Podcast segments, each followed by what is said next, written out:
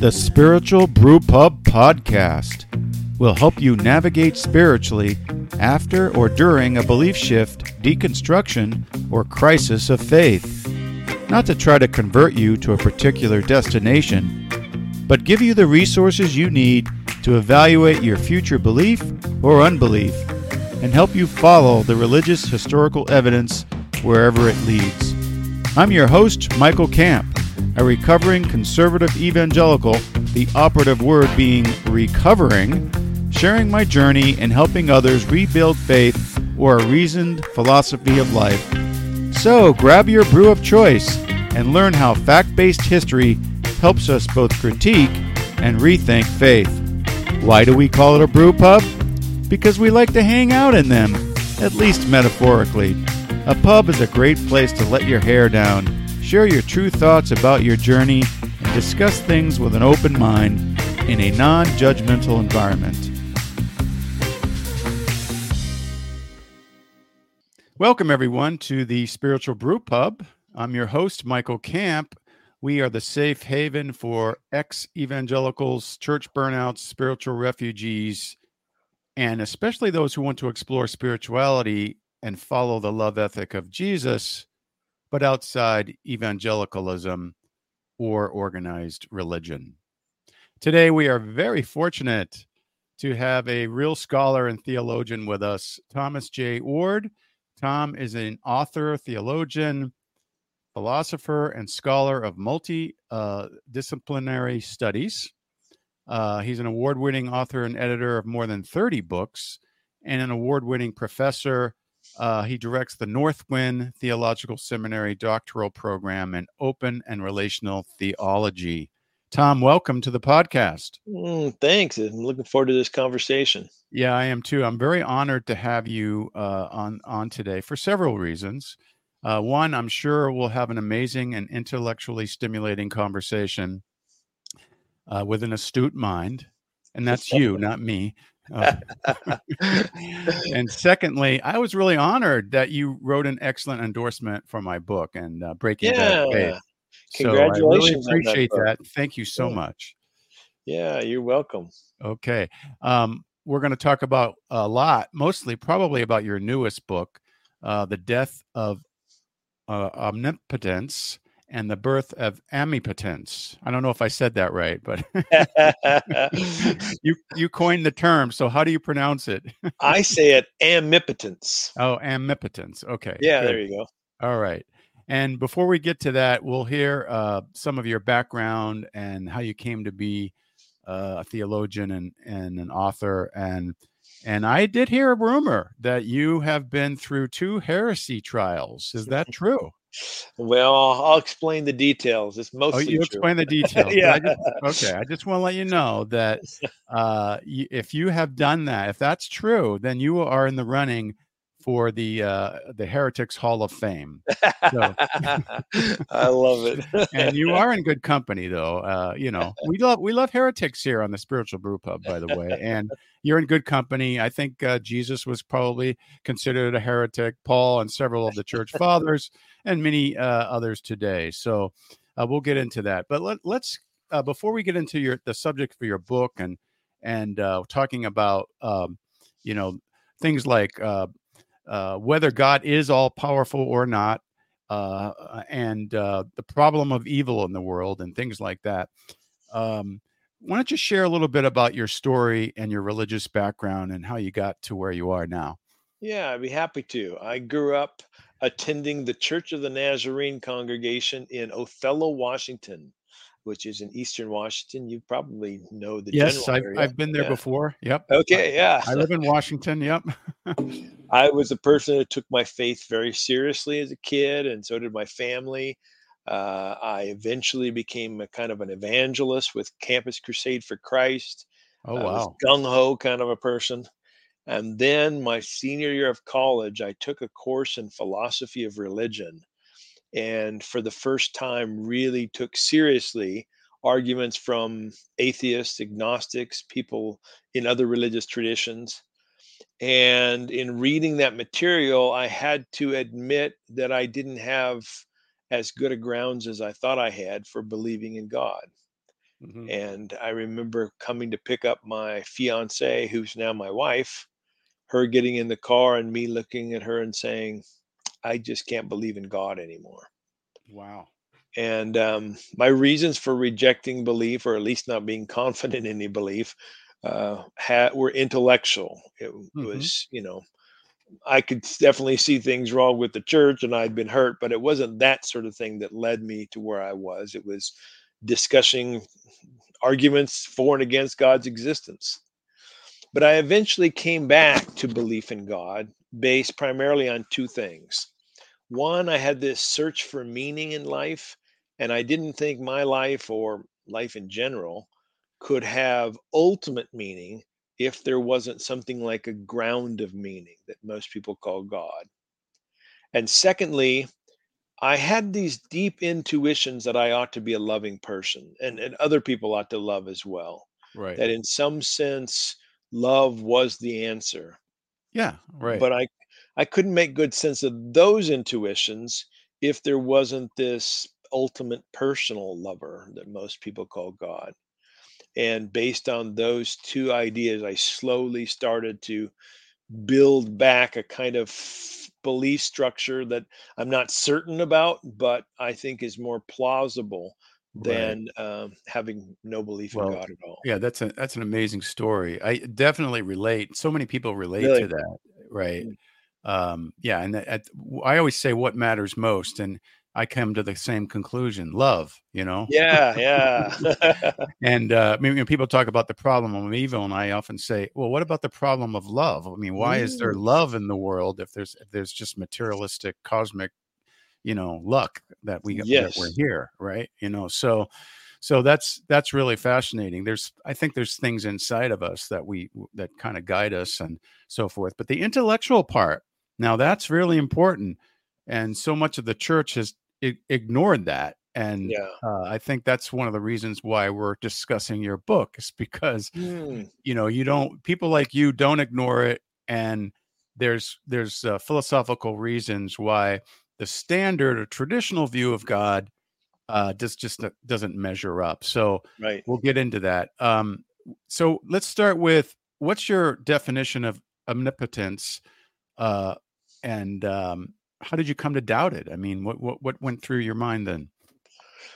Well, I've been thinking about God's power and love for a long time, probably since I was, you know, a early teenager. And usually, or at least early on, it was under the um, auspices of trying to work out why there's evil in the world if God is omnipotent and loving. And um, I eventually came to think that omnipotence, at least understood in three ways, doesn't make sense. Omnipotence understood as God controlling everything, which you can get that kind of omnipotence in some forms of Calvinism. Right. Calvinism really stresses that. Yep. Yeah. Sovereignty, yeah. sovereignty of God. Yeah, that's usually sovereignty means God does everything in that yeah. tradition. I mean, right. that, I was I was taught that in some of the churches I went to. Yep. Yep. Second idea of omnipotence, maybe God doesn't control everything, but God can do anything. Mm-hmm. And I came to think that that was problematic, which we can go into details. And then the third one, and this was the last kind of domino from to fall for me when it comes to thinking about omnipotence. Many people think God is omnipotent in the sense that God could control anyone or anything at any time. Not that mm-hmm. God is always controlling everything all the time, mm-hmm. but God could, could, intervene periodically to, right. you know, make sure something happens single-handedly. Right. right. And I reject all three of those views of omnipotence. Okay. All right. So that's you just came to the came to the uh, realization that they just don't line up philosophically or maybe in the real world when you well, things yeah you know it's it's philosophically it has problems and i yeah. began to realize that you know two plus two uh, god can't make two plus two equal 397 god right. can't make a round uh, square God can't decide to stop existing. These kinds of philosophical right, conundrums. Right. Yeah. Uh, and then it was experiential in the sense of the problem of evil. Like, you know, if God was so loving, then a God who is omnipotent would stop, you know, rape Yeah. or the Holocaust or whatever. Yeah, all the pro- the evils of the world. Right. Yeah, I got But it. the last one to go was the Bible one. And Mhm. I think it's because I had been so conditioned to read and interpret the Bible through the lens of sovereignty, omnipotence, almightiness, whatever word you like. Right. And to think that the Bible actually proclaimed that view, or at least hinted at it. And I now no longer think the Bible explicitly justifies Yeah. omnipotence, sovereignty, or almightiness. Right. We'll get we'll get into that uh, a little in a little while, but right. That's a good that's a very good point. But there are words in the Bible that certainly appear that uh, it says that God is uh, omnipotent. Uh, I can't even say it now. Uh, omnipotent. But yeah, but we'll, we'll we'll get into that. Do they really say that? Right. So, but before we go on, um, also uh, let's get in a little bit. I'm I'm curious about your heresy trials. So you had Okay. doubts. You, I mean, were this as, was this about you know this God can't that or this? I mean, this this this new th- this new uh, notion that is is not really new, but you're Yeah. saying this is really the original. Is w- was this all about this issue? These heresy trials? Yeah, well, the first trial um, really didn't have explicitly to do with these issues. It kind of was more of a general thing. It was Okay. a matter of uh, a college president really getting pressure to kick me out, basically. Which Uh, college then- was that? Do you can you say what college that is? Yeah, Northwest Nazarene University. Okay. Uh, all I still live a mile and a half from the place, so I'm, I'm Okay. All right. I haven't even moved out of the area.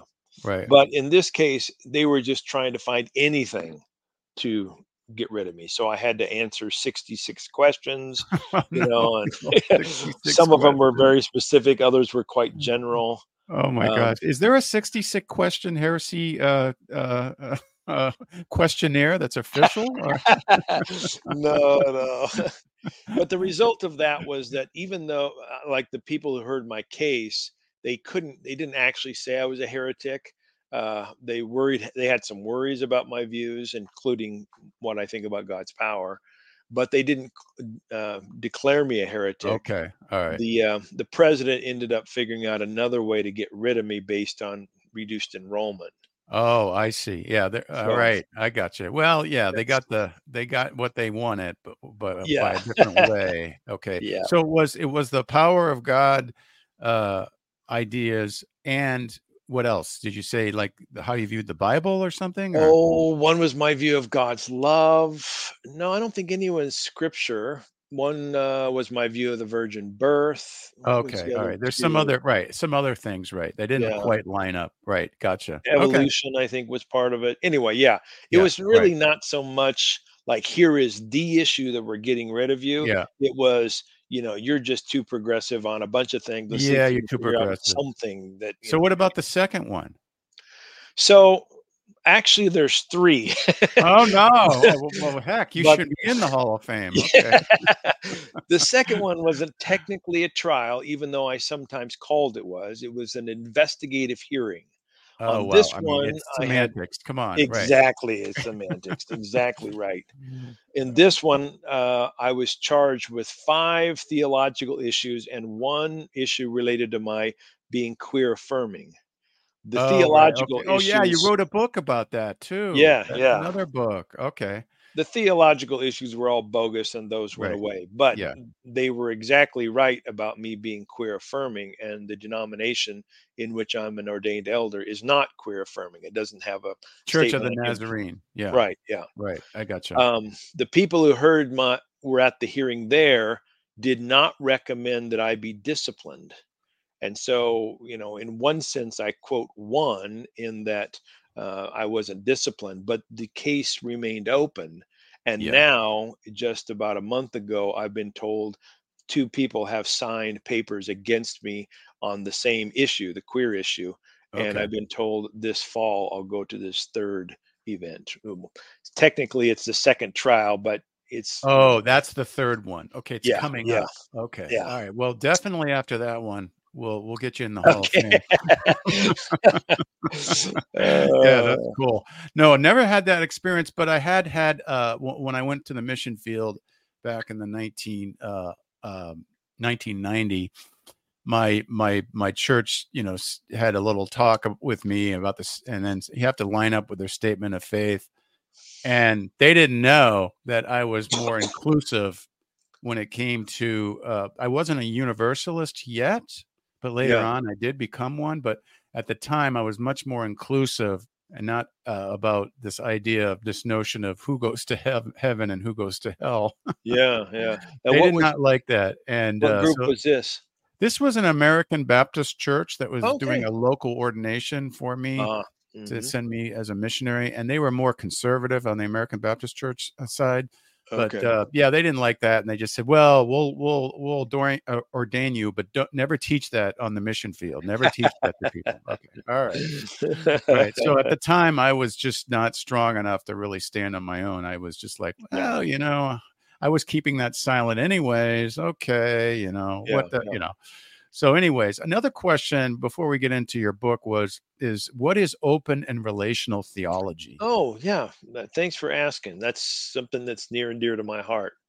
Um, open relational theology is a big tent under which sit a bunch of people and movements and ideas. But the two thing that brings everybody together is one the idea that God is relational in the sense that God not only affects us, but we affect God. There's mutual influence. And that's an idea that many, many people believe, and they f- are shocked to discover that the most influential theologians in Christian history, like Augustine, Thomas Aquinas, John Calvin, Martin Luther, they did not think that we had any influence on God. So mm-hmm. the relational part says we influence God, God influences us. Oh, okay. The, Interesting. The, the open part says that God moves through time with us into an open and yet to be determined future. Mm-hmm. And God not only doesn't predestine things, yes, God doesn't even know with absolute certainty everything that will one day occur. Okay. So that's the open future part. Okay. All right. That's interesting too. Okay. Um, so let's go back to um, omnipotence. Yeah. Uh, why is believing in it harmful? Um, how does it impact? Um, and, and the, a secondary question is, you know, what what what problems does it create? If it's harmful, what what are, what are the problems? Yeah, maybe I probably answer those together. I'll, I'll yeah, go ahead. Say, yeah. Um, it's harmful because it sets people up to think that a loving God will rescue them or keep them safe. And then when they go through problems, they go through difficulties or harm, they're abused, then they think, okay, if God is omnipotent, able to do anything, right, and yet this is happening to me, this bad thing, must be the case that either God is punishing me or God has abandoned me, or what I think is evil is really good in God's sight. And so it confuses people. It sets people up to think that either God has left them in the cold or the God uh, kick your butt kind of God.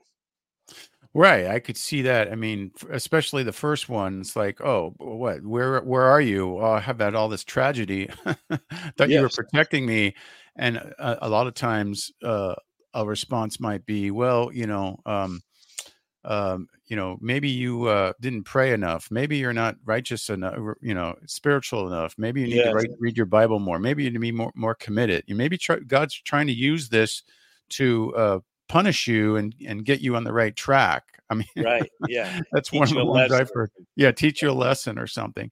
But then you know, then then there's other ones that you just can't explain away. And so yeah. I guess so. I the other the other side of this is when when this happens, and I, I just gave one example of it. But what what are uh, what are the, some of the other rebuttals to these problems that come up? Like what what do people say? Say, okay, well, yeah, you just don't understand. God's a mystery, but but you know then they blah blah blah this is what yeah. this just explains what's happening yeah the mystery card comes out really quickly an awful lot you know yes right this looks evil from your perspective but in some mysterious way it's for your good yes or you think you're innocent but really god's punishing you for some hidden right. sin or or the one i really really hate is God allowed this bad thing to happen because God knew that in the future something worse would happen if this one didn't. happen. Oh, I see. Yeah. Okay, that's I never heard that one. That's very clever. Yeah, yeah. But it's not just Something worse than the Holocaust. Okay, right. exactly. yeah. and, and it's not. It's not. e- I mean, the problem of evil that we're talking about here is the central question that most people have when it comes to an omnipotent God who's loving. But there are other issues as well. Uh, what scholars call the hiddenness problem. You know, if God is omnipotent and loving, and God knows that a revelation of God, who God is, would help us, why doesn't this God make it crystal clear? Why doesn't this God make the information we need for full salvation obvious? And it's not obvious to a lot of people. It's not, you know, the, the sacred scriptures don't always line up with one another. People who have desire a profound religious experience, many of them never get it. And you think, well, Yeah, God's omnipotent. Why right, doesn't God just boom, make sure it happens? And I could cite other issues. Yeah, that's a that's a good one too. I thought of that one recently.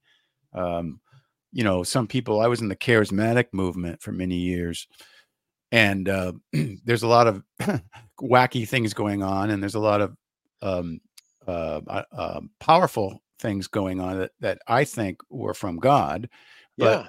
but uh, not everyone got them. And you know, you know, you that's a great question. Well, why doesn't this person get it? And of course, the standard a standard reply is that well, they're not you know righteous enough. They're not they're not committed enough. You you know, seek the Lord with your whole heart. You must not be seeking Him with your whole heart. You know, Right. And things. you can understand if, you know, a person is not seeking God, but uh, lots of people I know intentionally seek and open themselves up to God and never get the kind of blessing they right, think God can give. And so right, you wonder, well, okay, is God abandoning you? You know, do you have what right. what's it called? Unconfessed sin? You know, all that sort of thing. all kinds of things could be right in play right to and and and these are these are kind of thoughts that really mess with your mind i mean Yes. they're not comforting thoughts Yeah. I'll throw a couple more out there since I'm on a roll now. yeah right right uh, since you brought up the charismatic movement or Pentecostalism, what about what I call the problem of selective miracles? Mm, Some yeah, people seem to get a miracle, other people don't. right What's going on there? Does God play favorites? You know, um, some people not pray enough times. Um, that's a huge problem when you start thinking about it. Or the problem, uh, if you think it's a problem, uh, I'll I'll just say the issue of multiple religious traditions yes. you know there's Right. lots of people who've never heard the name of jesus who seem to be honestly seeking truth who end up following i don't know the buddhist tradition or right. Muhammad and islam um, if god is omnipotent couldn't god give them a crystal clear revelation of jesus? And therefore you know every there ought to be only one religion that's obviously true to everyone etc yes that's a great point. Yeah. And uh I, I was a missionary to muslims. And so the standard line was well yeah if people seek god with all their heart they'll find him or they'll you know god will send missionaries or they'll have a dream about jesus or something Right. like that yeah so therefore if they haven't had a dream about jesus or they don't understand what the missionary is saying or whatever then they must not be seeking god with their whole heart right something you know, exactly. or another one I'm sure you heard, Right. um, they're being deceived by demons and the devil. yes they're being deceived always- right Yeah, right. which always creates problems because then it's if God is truly omnipotent, the devil ought not to be strong enough to create And- obstacles to this Right. revelation, right? And then why doesn't God have compassion on people who are being deceived, Right. genuinely deceived? yes, yeah. So Right. omnipotence is at the basis for tons of theological conundrums by people who do believe in God and the basis for many rejections of belief in God altogether. Yeah, yeah, that's that's true. It's uh it, it's a kind of an atheist maker, I think, in some regard. yes. Yeah, I Um, think so.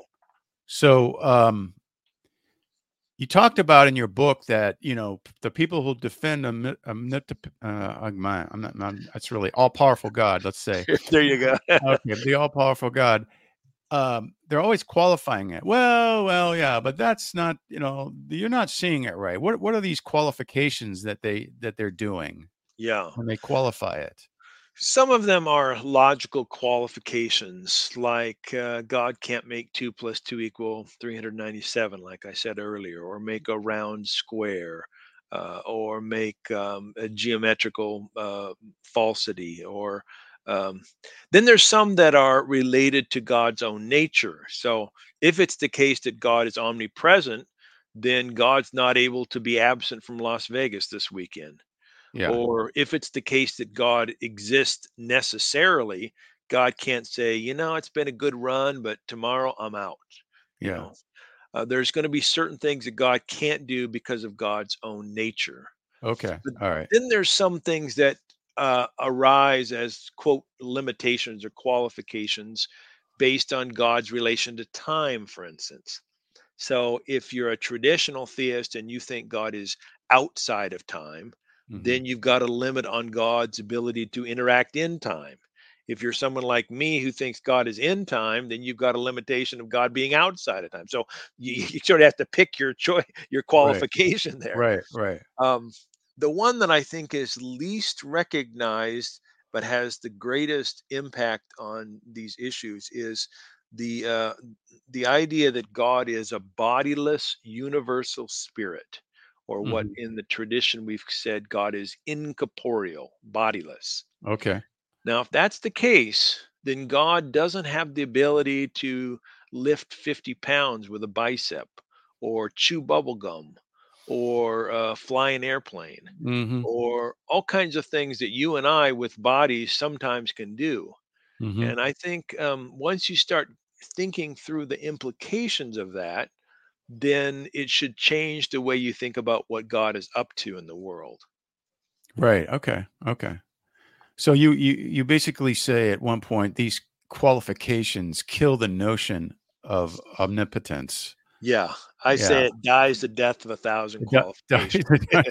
Yeah. because but the qualifications get so long and you think of another problem and you got to qualify it that all of a sudden it's meaningless to say God is all powerful. Yeah, and we wouldn't, you know, we wouldn't um, do this to some other, some other um, subject. So we wouldn't. If I came to you and I said, um, you know, I live in Idaho, Yeah. and right down the block from me, there's an omnipotent squirrel, and you said to me, "Omnipotent squirrel? You got to be kidding me! Can this squirrel, uh, I don't know, shoot down an airplane? Nope." This squirrel can't. Can this squirrel be in more than one place at the same time? Nope. Can this squirrel make two plus two equal 397? Nope. And I start qualifying Yeah, all these right, right, things. right, And you think I'm ridiculous if I kept Yeah, saying this squirrel's omnipotent. right, But people do that with God all the time. right. I gotcha. Okay, that makes sense. Right. So, um, we we've we talked about um, a little bit about the what's what others call the problem of evil in the world, the existence of evil, and so how does that destroy omnipotence? Yeah. Well, I mean, it doesn't destroy it in the sense that, uh, you know, you can't believe God is omnipotent anymore. You can still think God is omnipotent, but then you'll just have an incoherent view of what God's up Right. to. Right. Uh, so I It- just think that if you're going to destroy take an, a, an- a coherent view of, of Yeah, there you go. That's a good way to put it. Yeah, yeah. right yeah so why is that Well, because if God is omnipotent, then God could prevent any of the genuine evils that happened in the world. You know, I grew up in the Church of the Nazarene, and I'm still an ordained elder in that tradition, at least for a little bit longer. We'll see how long. um, your but- days are numbered tom but in our tradition, and probably the, the American Baptist tradition you were in, we had this strong view of free will. Yes And yes. so we would say, you know, why didn't God stop that rape? We would Yeah. say, well, the rapist has free will too. yeah And Right. we thought that that somehow got God off the hook. But it doesn't get God off the hook because if someone has the power to prevent rape but Mhm. doesn't do so, yeah then we think that person isn't loving. Right And so we not only have to say God's power isn't the power that causes evil, we have to t- say that God's power can't prevent evil single handedly. And Right. that's why I think we have to get rid of omnipotence. Right. I gotcha.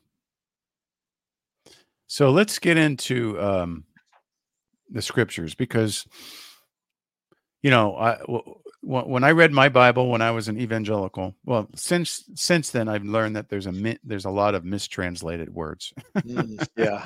and as some people will probably learn today, there's a lot of lot other translated words that you may not have heard about that Tom's going to tell us about it, right? So, but yeah, the, well, you read the Bible, and uh, um, for evangelicals, most most of the time, in my experience, the NIV was the the Bible Yeah. of choice, Yep. and so you just thought this is. You know, this is uh this is all true, right? This is the best translation in the world, blah blah blah. And there's all this talk about Almighty God and nothing is impossible. We had a song in church, nothing is impossible for you. Blah blah blah. You know, God can do anything. He's sovereign. All this stuff, especially in the Calvinist uh, traditions, but even in uh, almost every church, you're talking about Yes. this, Yeah. right? right. So, so it's all there, right? But you're saying that it's really not there. What, what what's all, what's behind that? What what's what Yeah. the scriptures really say? So if you read the New Testament and the Old Testament, uh, you'll occasionally come across this word Almighty. Mhm. In the Old Testament, it's a translation of two Hebrew words. One is Shaddai, as in El Shaddai, God, Mhm. God Almighty is how it's translated. The other one is Sabaoth, and that's preceded by several words for God. But um, that will also be translated as Almighty. Okay. Biblical scholars tell us, however, that Shaddai doesn't mean mightiness or omnipotence, it means breasts or mountains. Mhm. And so to say that God is El Shaddai is to say that God is the nourishing one, the, the uh, fountain of fertility. And Sabaoth. no, I got I got to I got to interrupt you for a second. Okay. No, wait a minute. That begs the question. That sounds like God is more female than ma- male. Mm, sure does. Yeah. Well, I've been hiding this on us. What's going on here? Well, what went on is that uh, when uh, Greeks were translating the Hebrew scriptures into Greek in the second and third century BCE, they took that word Shaddai and they used the Greek word uh, which means like all sustaining or all holding. And that's a little bit closer to a breast being sustaining, let's say, a life of a child or something. It's not almightiness or not omnipotence, Right. but they chose that word. Um, also, they used the same word for the second Hebrew word, uh, um, uh, Sabaoth, which is better translated Lord of Hosts or Lord of the Councils, but Mhm. it's Pantocrator as well in the what's called the Septuagint, this second and third century BCE manuscript. So breasts and hosts becomes all sustaining or Mm, all okay. providing. Okay. And then nine times, or I guess it's 10 times in the New Testament, the word Pantocrator shows up.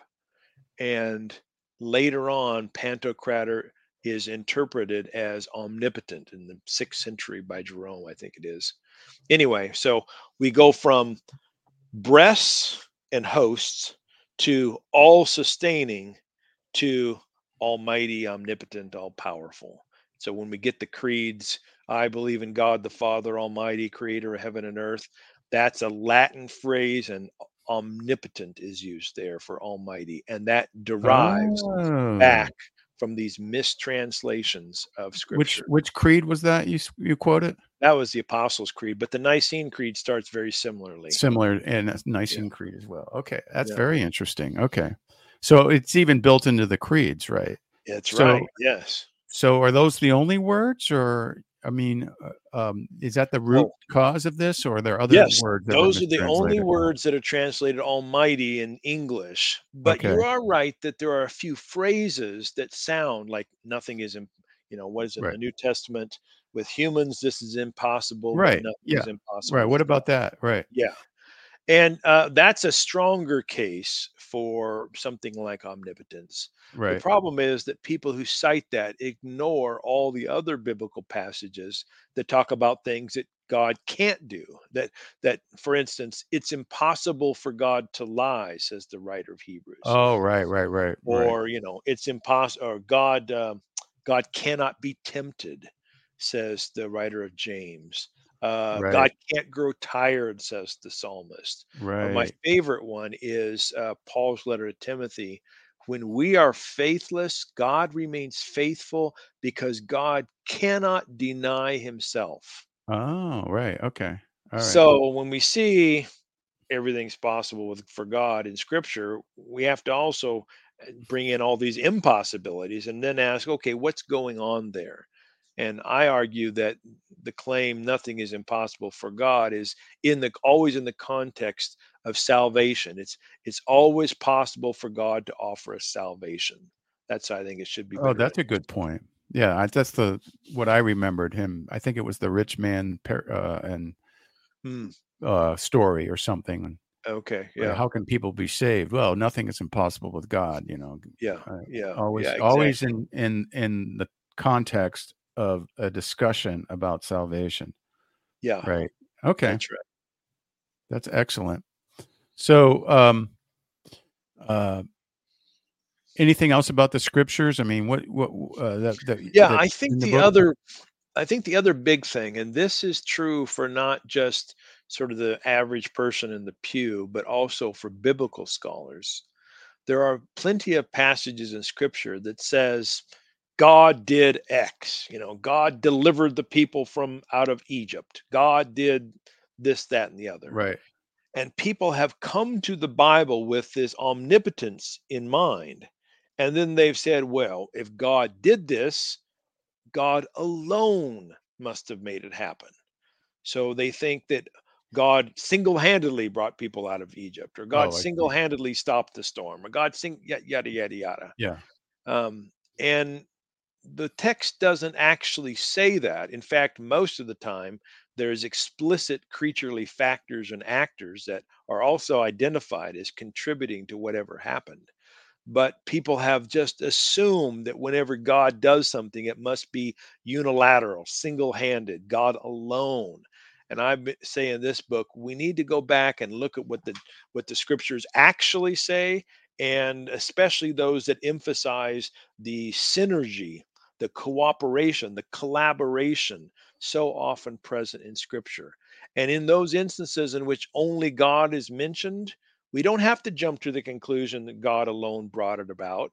Just like when we see instances in which, let's say, Peter does a miracle in Acts, we don't have to assume that only Peter brought it about. We can say God helped. We Yeah. can say Right. humans helped God in making these things happen Right. and that's Okay. going to help in a lot of uh, circumstances in terms of interpreting scripture. Right. So you're saying that we we kind of start with a lens that of of all powerful God, and then we look at these passages and read into them that, that what's not necessarily there. Yeah. that's exactly what I'm saying. Right. Yep. Okay. Interesting. Okay. I will Um, go so far as to make this bold claim. Okay. There's no passage in the entire Bible that explicitly says God alone brought about some sort of result or outcome. Right. Um, What about none. creation? What about creation? Yeah, great question. Even in creation, the spirit hovers over, quote, the face of the deep, which has been in, translated as chaos, the tohu waba- wabahu, hmm or babahu, if you're like with the German pronunciation. Anyway, uh, yeah, even in Genesis 1, there's something there. In the beginning, when God began to create the heavens and the earth, the earth was a formless void, and the spirit hovered over the face of the deep that deep there. That's a something, not a nothing. And hmm so we have grounds, and obviously, when you get into the rest of that chapter, god saying to creation, bring forth, and then creation is cooperating. So Right. even Right. in the creation of the universe, we don't have to think God did it single handedly. Right. Okay. Interesting. All right. Um, so let's go. Let's pivot a little bit. Uh, the second part of the title of your birth is the birth of amipotence. Amipotence. Yeah. so Yeah. let's let's tackle that. What is that? And uh, it has something to do with God being loving and uncontrolling. But let's let's unpack that for us. yeah. Well, it's a new word that I made up. Okay. Ami uh, in amipotence. Ami stands for love. We find Okay. it in words like amity or amicable or uh, oh the. Spanish word amigo. Right. Uh, okay. And then potence means power, potential. Right. So the idea is that God's power is the power of love, this particularly uncontrolling love, I want to say. hmm And um, you know, I I I was saying earlier, maybe before we started the conversation, that um, I wrote a book came out in 2019 called God Can't. Right. It's Right. Right. yeah. It's written for a, a broad audience. And in that book, I lay out five things that ideas that together can solve the problem of evil. And it's been a really helpful book to tons and tons of people. But one of the downsides of writing a book called God Can't is that a lot of people think that, well, God must, or a lot of people think that Tom must be describing a God who's, you know, on the sidelines in life, up on Mars A, eating de- a, de- a deist type God. Yeah, exactly. A Yeah. deist type Right. God. Yeah. Yeah. Or, right. you know, maybe a, a, a Tillichian God who's the ground of the universe, but not really doing anything in it. Right. Okay. Um, and I wanted to say, no, the God I believe in actually works in the world in ongoing relationships. This God's power is loving and it's for all creation at all times. In fact, I even go so far as to say I think God has maximal power. But even God's maximal power, because it's loving, never, in fact, cannot control anyone or anything. That's what amipotence is all about. so that's uncontrolling, powerful love. Is what you're saying. Yes, that's because right. because the definition of love is not to control. Right. That's part of it. Yep. Right. Right. So um, um, the the love of God is is um more is the most powerful force I uh, want to uh, say that. or yeah. attribute and uh you know so you're you're basically saying uh instead of saying oh god is whole is holy powerful and everything um actually the most powerful thing in the concept of god is love is that correct Yeah, I think that's a good way to put it. I, uh, to put it technically, I'd put it this way love comes logically first among all the attributes. okay So you'll hear people, especially professional theologians like me, they'll say something like, Well, I believe God is loving, but I also think God is powerful. And these two attributes are co equal in God. right right which sounds all nice and great until you they actually cash out what that means in the real world and then almost every time love gets becomes subordinate to to power and so they've got a sovereign god who happens to love um, and i think we ought to reverse that i think we ought to start with love and then understand god's power in light of love and therefore this power is going to be per- pervasive influential but never controlling Right. Okay. So another thing that uh objection that people make um is that, you know, when you start talking about the love of God and and how amazing it is um and then you start getting into saying things like actually God is much more loving and and kind and compassionate than we can ever imagine. and uh but then people will say, yeah, but God is also wrath and God is judgment, judgment, uh, you know, justice and and all this stuff. So, you know, w- what do you say to folks who who who try to balance the love of God with the wrath of God? Yeah, I think we should understand God's wrath in terms of love. So, what people usually understand God's wrath, they think that every once in a while God gets so pissed off that God throws lightning bolts and, you know, blows things up out of anger or to teach you a lesson or whatever. I think wrath is just better understood as God's disappointment and anger when we hurt ourselves and others. But this anger doesn't lead God to throw lightning bolts, doesn't lead God to punish or harm us. Um, just like good parents can be angry with what their kids do without shooting their kids or you know Right. cutting off their arms i think god is angry when we hurt one another and hurt Right. the planet Yeah. Yeah. Well, that makes sense. Um, Yeah. yeah, I've always struggled with that, and um, but one of the things that helped me uh, was is that when the subject of anger in the in God comes up in the scriptures, um, most especially in Jesus, but also in the prophets. You know, it says things like, you know, I will not harbor my anger forever. I will save you. I, you know, uh, God, God is not. Um, uh, there's lots of lots of scriptures. There's a couple of them I can't remember off the top of my head, but there's lots of scriptures that say that, right? That this is not a an absolute kind of anger that that could produce, uh, in my mind, could that could produce a, uh eternal conscious torment for people who, uh, you know, don't measure up at the end at the judgment day. You know, Yeah, yeah. That's one of the reasons I'm against the view of hell uh, that most people have. I like to say, however, that there are natural negative consequences that come when we say no to God's love. Hmm It's not that God is punishing us by getting out the stick and hitting us over the butt, right, but when we say no to that which is going to promote what i- what is good, we're in essence saying we want something less than the good, and that's a natural negative consequence. So I actually think that God is calling us in this life and the next always to live a life of love and never punish is anyone at any time. But when we say no to love in any moment, there are just natural negative consequences when we do so.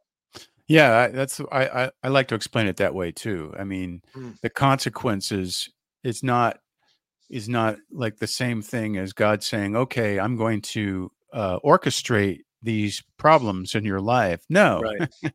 you uh, if you decide to be uh, a violent person, then you're going to get violence thrown right back at you. You're going to have Yeah. lots of problems. You're going to get in trouble with the law, whatever it is. Right, all kinds of things. Right. I'm totally with you. Yeah. And and that idea that God is the one, you know, throwing the negative consequences Right. at you. It just stems right back to our earlier discussion about omnipotence, you know.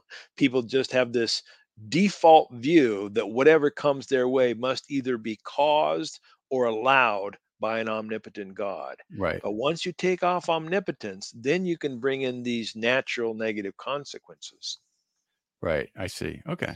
So um I'm curious, what is your view of of the evil one? Hmm. We're talking about the problem of evil. Well, the Bible talks about the evil one, Satan. Do you think that's a literal uh truth? Uh, or is that something else going on? I'm agnostic on the belief in the devil and demons. Okay. If the devil and demons exist, then the devil and demons are localized beings with limited powers and abilities. And apparently, there's something like spiritual beings. You know, I don't know for sure, but that's the Mhm. way they're usually de- depicted. If they exist, then they're just part of the negative influences in the in the universe. If they don't exist, I'm fine with that too. And then I just account for what people usually call demonic oppression as, you know, psychological or chemical imbalances or structural evils or whatever. So um, my theology works if there's a devil or not.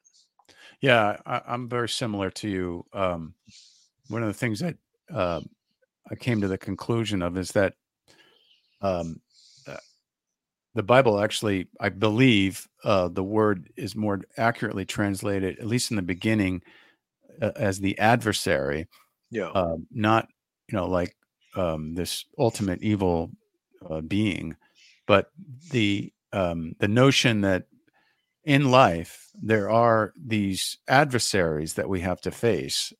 You know, the negative thoughts, the the uh, the evil that we we encounter in the world, right?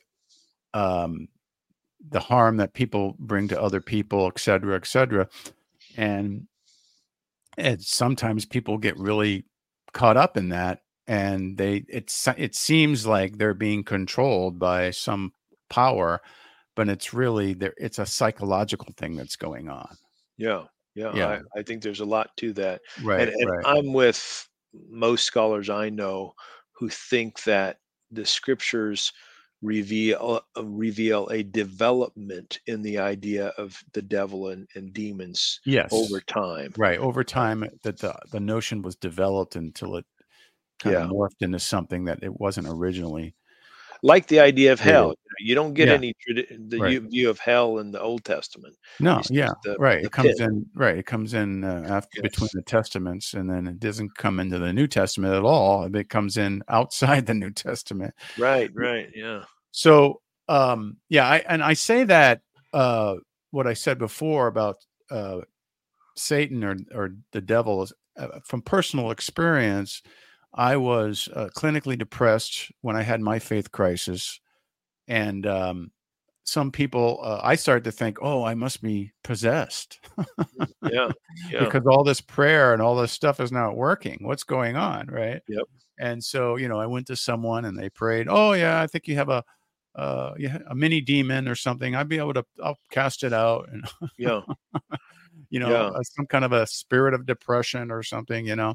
Well, you know, he does this thing and I don't get better. I I get worse, right? Nothing happens, right? And then the only the thing that hap- that that helped me was going through cognitive behavioral therapy Mm. with uh you know some therapists and reading a book that really helped me you know sort through the negative thinking i was going through and and how to combat that so it's like Yeah. i took on the adversary w- w- from this therapy and encouragement and psych uh, psychological and logical angle not a spiritual angle and that's how i overcame my depression so that's you know that's Yeah. when i'm being honorary yeah eh, when i'm being honorary with people who are really into demon possession and all Right. that sort of stuff I say, isn't it ironic how therapy, education, and medicine can affect these demons, but sometimes your prayers can't? yes yeah that's a good question yeah, yeah right yeah right well, how do you explain that right yeah, yeah. right Anyway, so okay so um uh so i think you're saying that um, amipotence uh solves the problem of evil is that correct well, getting rid of omnipotence is essential. um, excuse me uh, getting rid of it right understanding that it's not true right Yeah. solves that right Yeah. Yeah. So um so obviously it just means that uh well go ahead and explain how you would how how, how would you um how does that work out Yeah. So, first of all, I just up and say God is strong, but simply can't control anyone or anything. I think that's the theoretical foundation you have to start from. I think God is a loving God and God suffers with us and empathizes with us in the midst of pain. That's actually part of relational theology, what we talked mm-hmm. about earlier. yes I think God is working to try to heal to the greatest extent possible, but God isn't omnipotent to be able to heal single handedly.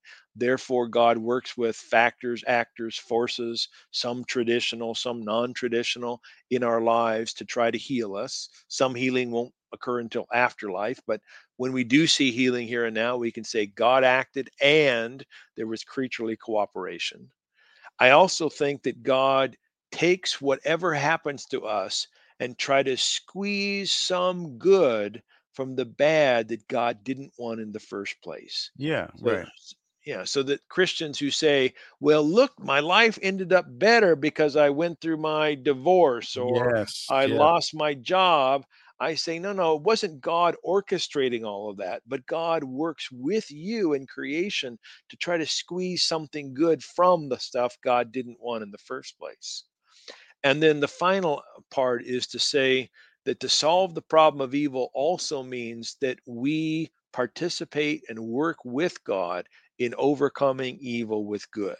So this might offend some of your listeners, but I think God can't win unless we cooperate with God for love to win. Some hmm theologies will say, well, God is working and God invites us to collaborate, but they hmm kind of give the impression God's going to get the job done even if we never lift a finger. Right. In my view, because God's not omnipotent, God is working, but we have to cooperate if love is truly going to win. Okay. All right. That's good. Yeah, I like that.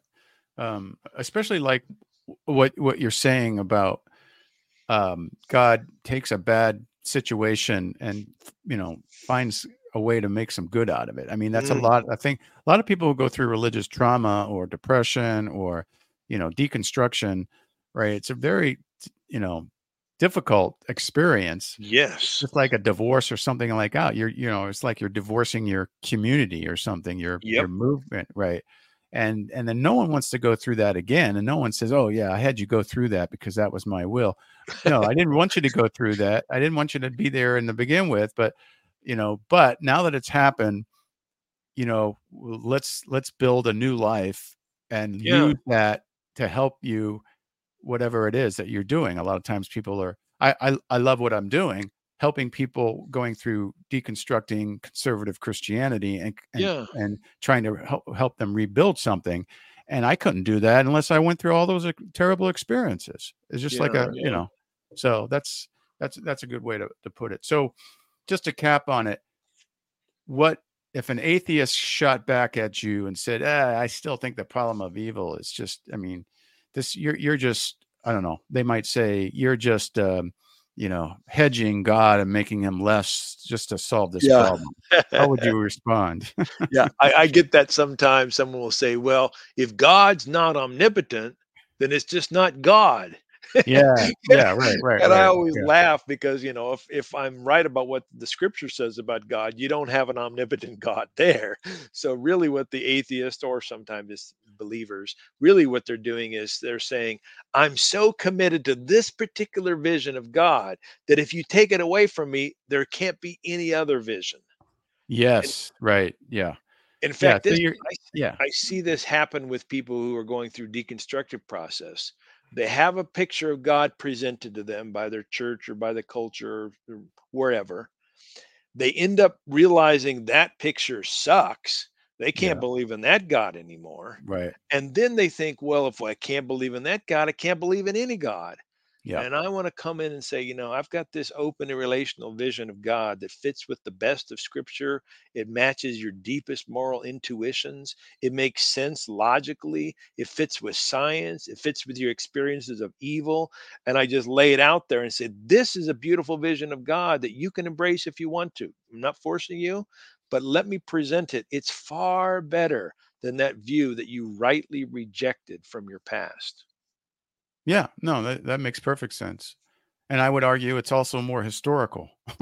I think so. You know, I'm You know, I- obviously were picking and choosing because there's some parts of the tradition that you know I reject, like when Jerome, you know, Well- translates the word into omnipotence. But Well, when yeah, I say historical, I don't mean, you know, selective his- history. I mean going back as far as you can to the original intent yeah, the scriptures and Jesus' teachings and so forth. So, yeah, I think it aligns very well with Jesus's teachings. Yeah, right. I, do so, think there's some Yeah. portions of scripture that it doesn't align with. Like Mhm. I think there's some portions of scripture that paint God as unloving. I think the writers just simply got God wrong in those instances.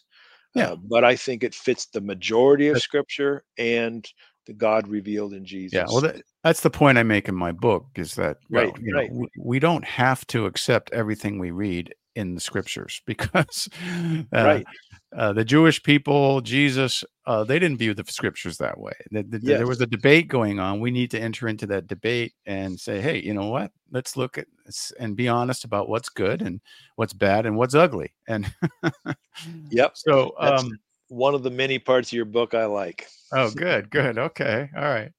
Um, so, anyways, one last question. We're running out of time. Um, so how does the belief in let's say the all-loving God, not not controlling a limited power love, how does that impact how we live and how we worship and how, you know, w- w- what is our faith about? Yeah, I mean, it impacts it in so many ways. I'll just pick up on two. All right. Um, if God is all loving but can't control, we can actually trust that God. Mm-hmm. Um, Yeah. you know, Right. Right. that's a God whom you would actually want to be your babysitter for your kids. The God who's omnipotent and allows evil, you don't want that God to be your babysitter. Right. Yeah. The God who's perfectly loving, but can't single handedly prevent things. And you don't have to blame that God when things go wrong.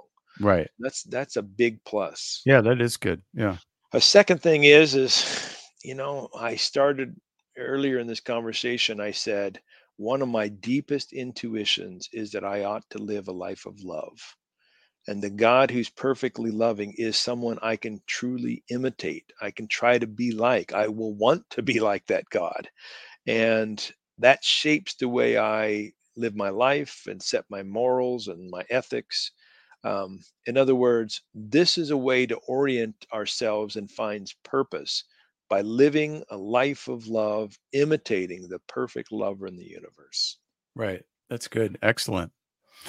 Well, we've run out of time. Uh, thank you so much, Tom, for being My uh, the pleasure, Spiritual Brew Pub. Uh, um, we've had a great uh, conversation, and um, I want to uh, just shout out that your your books. Uh, I've I'm, I've read the the uh, the death of omnipotence and the birth of amipotence, and it's really good. It's excellent. It's gonna Thanks. it it really helps. I mean, you're you're you're you're saying right now some of the major points in the book, but in the book it really gets into more detail. So where can f- folks find your work and this book and other books that you've written? yeah, you know, you can find my books on online retailers and uh, a few in-person retailers, but mostly online. Uh, but so you can uh, also Amazon or do you have a do you have a website? I do have a uh, website. Uh, I guess you could get it through there. Uh, my website is my full name, Thomas Jay Oord. The middle name is J A Y. Last name is O O R D. Okay. All right. All right. Great. Okay. Well, thanks again, uh, uh, Tom, for being with us, uh, folks. Uh, uh, check out Tom's work and his books. Um, a- great scholar and theologian who's really thought uh, and researched this very well. Uh, not pulling things out of the air, folks. so uh, this is really good stuff. So until next time. Yeah, we'll see you. We'll, uh, we'll, we'll be in touch, Tom. And until next time, folks, enjoy responsibly.